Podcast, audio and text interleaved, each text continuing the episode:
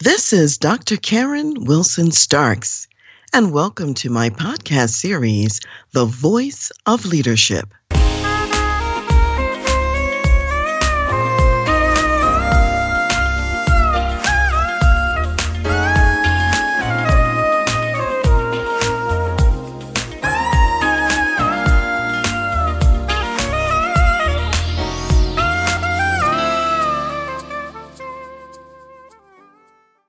The last time we talked about the rise of Black Wall Street, which was the Greenwood town in Tulsa. And today we're going to talk about the fall of Black Wall Street, which really would more aptly be described as the destruction of Black Wall Street, the decimation of the area. So let's start at uh, the beginning. Dick Rowland was a Black teenager who entered Drexel high rise office building. He got on the elevator to go up to one of the only Black restrooms in the city. Shortly after getting on the elevator, there was a scream heard from the white female elevator operator whose name was Sarah Page. After that, a lot of rumors flew around saying that he tried to sexually assault her until finally got to the rumor that he actually did sexually assault her. Now, none of this was true. However, this is what was being said. So the very next day, the authorities came to Rowland's home in Greenwood and they arrested him. About 9 p.m. that night, 25 men from the Greenwood community, some of them armed, who were prior World War One vets, they went downtown to see about Rowland because they were concerned that he would be lynched and prior to having due process and a trial. They asked the sheriff if they could help guard the building. The sheriff said no. They eventually left. However, in the meantime, they came back at 10 p.m. because in the interim, an angry white mob went to the courthouse demanding the release of Rowland, and the sheriff, Willard McCullough, refused to turn Rowland over to them. And in fact, he barricaded the floor to protect the young man. At 10 p.m., about 75 Black men from Greenwood went back down to the courthouse, but this time there were about 1,500 white men who came down. They were significantly outnumbered, and a lot of those guys also were armed. So the black men left and went back home to Greenwood. In the meantime, late at night, a whole huge mob of white people went to Greenwood and completely destroyed the town. They had weapons. They shot and killed people who were not armed. They burned down the entire business district. They burned down and destroyed 1,200 homes and all kinds of other properties. It was about 35 blocks worth of property that they destroyed. 10,000 people in the Greenwood community became homeless as a result of these incidents. Not only was the battle occurring on the ground. Airplanes were going overhead and dropping some turpentine bomb like equipment so that homes, houses, and buildings would burn and be destroyed. By the time this whole evening of devastation was over, Greenwood was essentially gone. What was difficult and horrible about this, if that wasn't enough, because that was plenty, the governor did order martial law. However, when the martial law was implemented, even though the Black people had not started this race riot, and in fact, they were the victims of it, 6,000 Black people were taken into custody and they were blamed for what occurred, even though the white residents were really the perpetrators at the end of all of these events, many people in Greenwood attempted to get funds to rebuild. The city refused to provide funds. The insurance companies, where they had policies, also denied the claims and refused to pay the claims so that they were unable to rebuild in an easy way. By this time, the discrimination ordinances that were in place were so severe, much worse than when Greenwood was first built.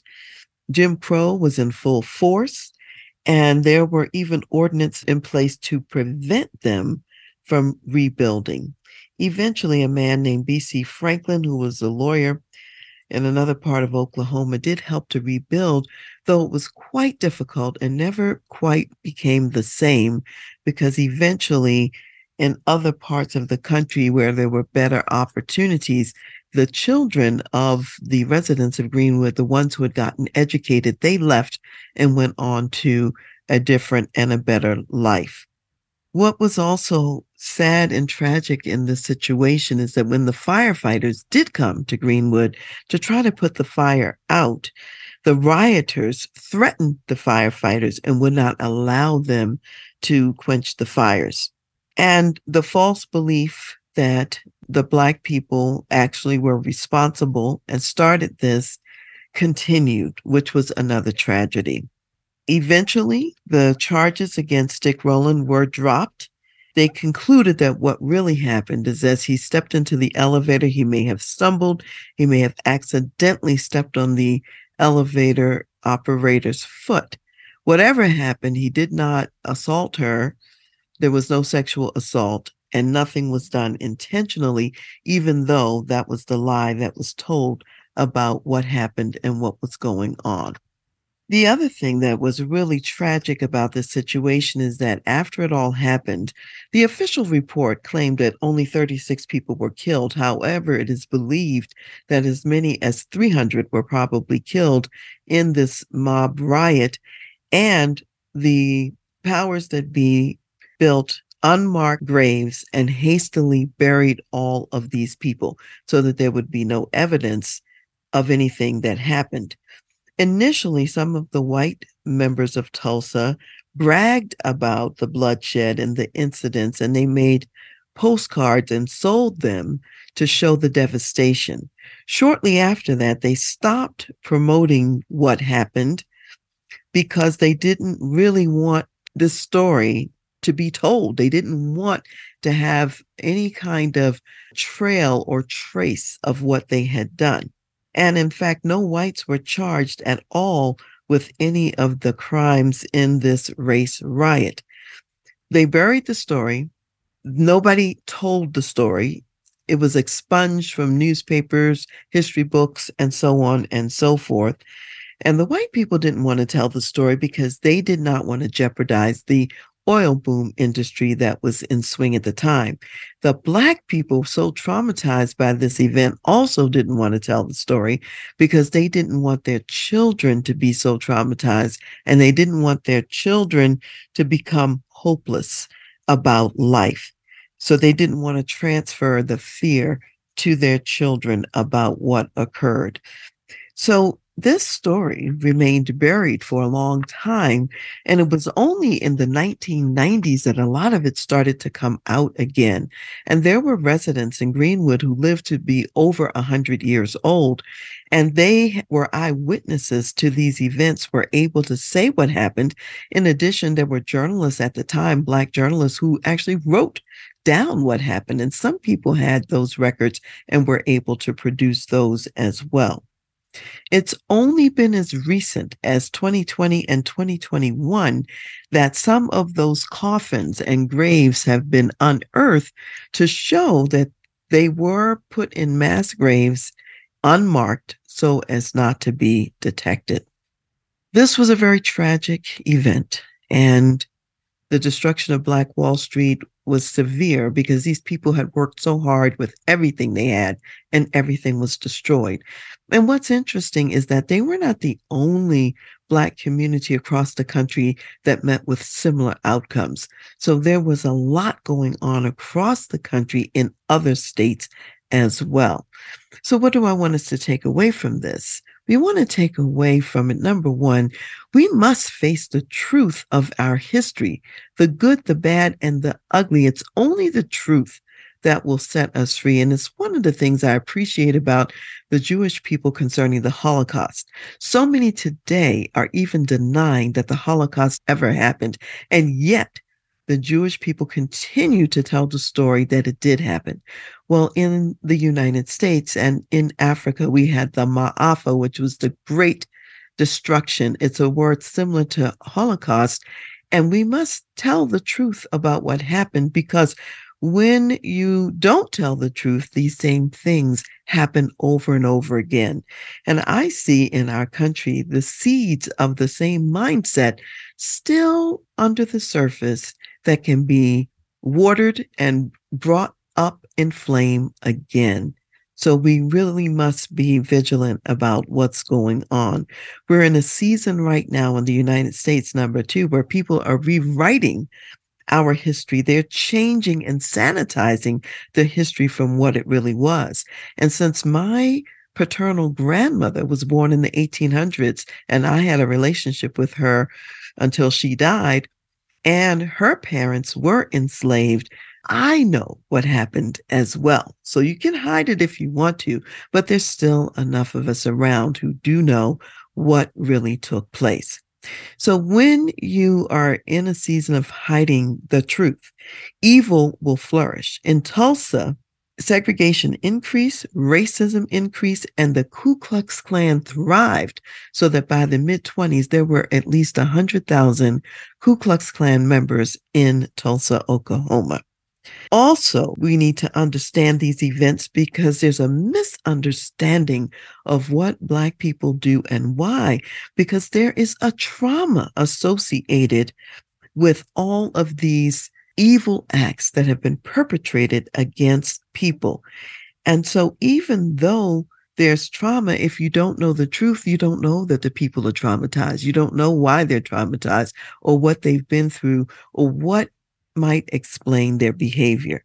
And even when I was in Ghana, I saw that people, though they didn't have words for it and didn't totally understand the history themselves, their fear of losing people was still in their behavior because people were stolen every day years ago from the shores of Ghana and taken into slavery.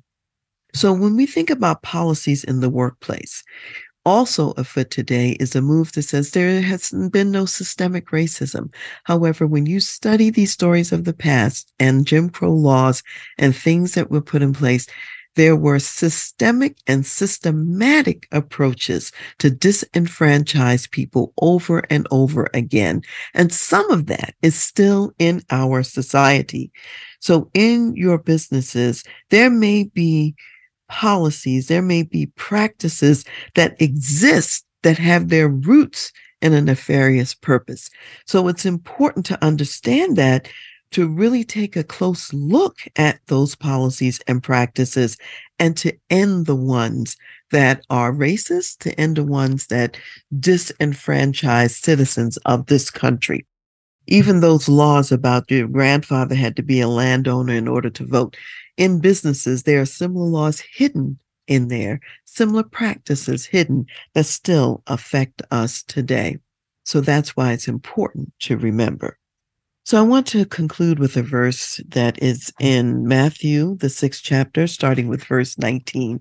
And it says, Do not lay up for yourselves treasures on earth where moth and rust destroy and where thieves break in and steal, but lay up for yourselves treasures in heaven where neither moth nor rust destroys, and where thieves do not break in and steal. For where your treasure is, there your heart will be also.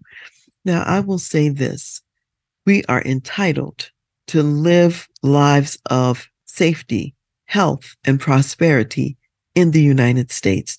And it is still wrong to tear down other people's belongings and their homes, such as was done in Greenwood in Oklahoma. And at the same time, we must remember that we are ambassadors here, not citizens here. Our real home is elsewhere. And so we have to keep a heavenly perspective because there are times when everything that we own on this earth is destroyed. And yet we still have a reason and a purpose to go on. God has a plan, nevertheless. So keep that in mind no matter what happens in your life.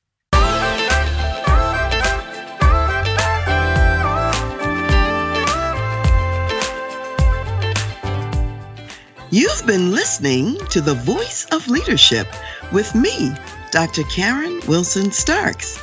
And I want to give a special thanks to jazz saxophonist Ron McMillan for granting us permission to use his gifted music on our show.